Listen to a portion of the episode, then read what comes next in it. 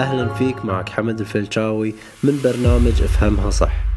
دايما لما أقابل ناس وأنصحهم يتحلون بعقلية الشخص الثري يبدأ يلاحظ ظروفه الخارجية ويبدأ يقول شلون أفكر بعقلية ثري وأنا عندي ديون وما يبقى برصيدي أي شيء لآخر الشهر.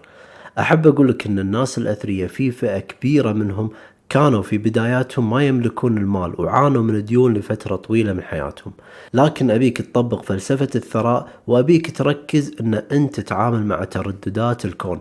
فلو تصرفت بطريقة أنك مثلا ما تبي تصرف عشان ما تفلس آخر الشهر، فراح تلاقي نفسك كل نهاية شهر مفلس.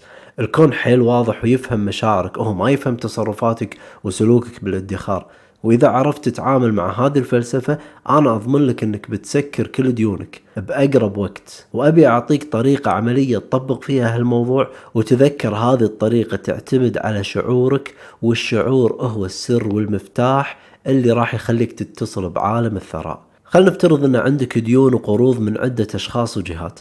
أبيك تتبع طريقة قليل خير من كثير منقطع.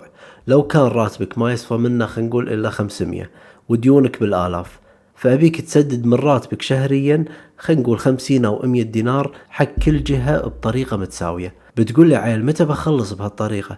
راح أقول لك إن الكون يتعامل مع شعورك وسلوكك اليومي. الكون راح يفهم إنك قاعد تسدد، وهو مو مهم السعر اللي تدفعه، لكن راح توصل ترددات إنك تملك الفلوس.